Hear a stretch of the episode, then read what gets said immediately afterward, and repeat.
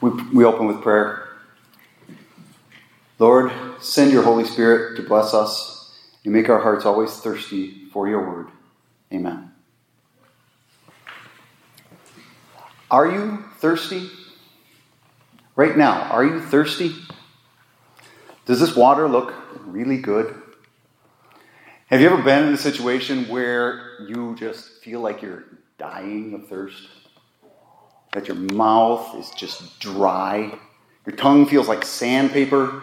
You're getting lightheaded? You feel like you can't go on without just another drop of water? Well, maybe you've never experienced it to that extent, but we all know what it's like to be thirsty. Water's a basic need. Our bodies are about 60% water. An average person can go three weeks without food, but only three days without water. And since it's such a basic necessity, that's no wonder that God uses it as an example for us of how necessary His Word is as well.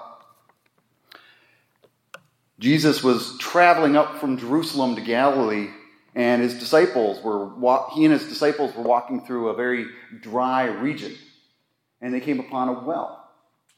And being thirsty, he stopped to get some water. A Samaritan woman came up to that to draw that water, and he asked her for a drink. Now, just a common everyday interaction. But Jesus used that that common everyday thing as a lesson. We read in John chapter 4, beginning with verse 10. If you knew the gift of God and who it was that is saying to you, Give me a drink, you would have asked him, that is me, and he would have said, and he would have given you living water. Sir, she said, you don't even have a bucket, and the well is deep. So where do you get this living water? You are not greater than our father Jacob, are you? He gave us this well and drank from it himself, as did his sons and animals. Jesus answered her, Everyone who drinks this water will be thirsty again. But whoever drinks the water I give him will never be thirsty again. Rather, the water I give will, in, will become in him a spring of water, bubbling up to eternal life like this woman, we tend to get focused on our physical needs, the world around us, what's going on right here now. We tend to get focused on what we're going to wear, what we're going to eat, the things we have to do for school, friends, sports, homework.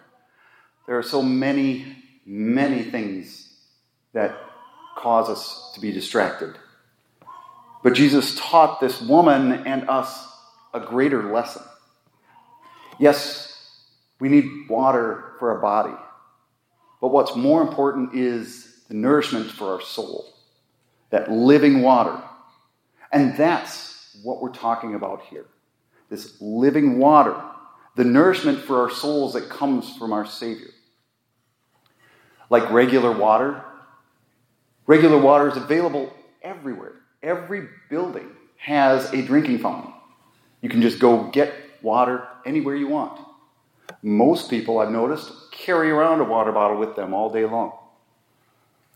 And yet, this nourishment, we tend to, we can take it for granted. Here at Emmanuel as well. We're given nourishment from the Word of God each and every day. And it can cause us to take that for granted as well. But an even worse thing is sometimes we don't even know when we're in need of water. We don't know when we're getting dehydrated. A recent study estimates that 75% of Americans, that's three out of every four people, are chronically dehydrated. Most people just don't know that they need to be drinking more water. A number of years ago, I was helping with a youth conference located out in Como, Colorado, which is at a little over 10,000 feet of elevation. That's almost two miles high. Now, something that happens when you're at that high of elevation for a long time is your body expels moisture at a much faster rate than usual. And you need to drink a lot more water than usual. The first several days, we had a constant stream of students coming up to us and complaining of headaches, dizziness, lightheadedness. And our first response was always give them a bottle of water. They, weren't, they didn't realize how much de- how dehydrated they were. They needed more water than they were used to. Same way, our souls don't always know what we need. We don't always feel our load of sin. We don't always feel guilt over every sin that we do. We become callous to it.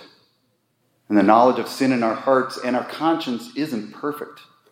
Paul said in Romans 7 7, I would not have recognized sin except through the law.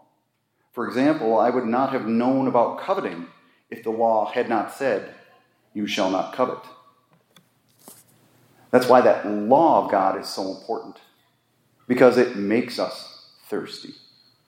It makes us realize how spiritually dehydrated we are and how much we need the living water that our Savior gives. It shows us all those times that we've fallen short of God's law, all our impure thoughts, the mean things we say, or even our think in our heads. The times that we put our own wants and desires ahead of our neighbors, the many, many times we're just plain selfish. That's why just a few chapters later in John 7, Jesus again is talking about water when he says, If anyone is thirsty, let him come to me and drink. The Word of God makes us realize we are dehydrated and we are that thirsty. And then the gospel comes in, and Jesus offers that living water that gives us that life through Him, through the forgiveness of sins that He did, He accomplished on the cross. Now, this weekend, it's going to get hot again. The last uh, forecast I saw said it's going to get over 100 on Sunday. So be sure to drink plenty of water, stay hydrated, but let that also be a reminder to us of our spiritual thirst, our spiritual dehydration, and our need for that living water that our Savior gives. Stay hydrated with that living water for life eternal. Amen. We'll sing of this in the words of hymn 686. Hymn 686, verse 1.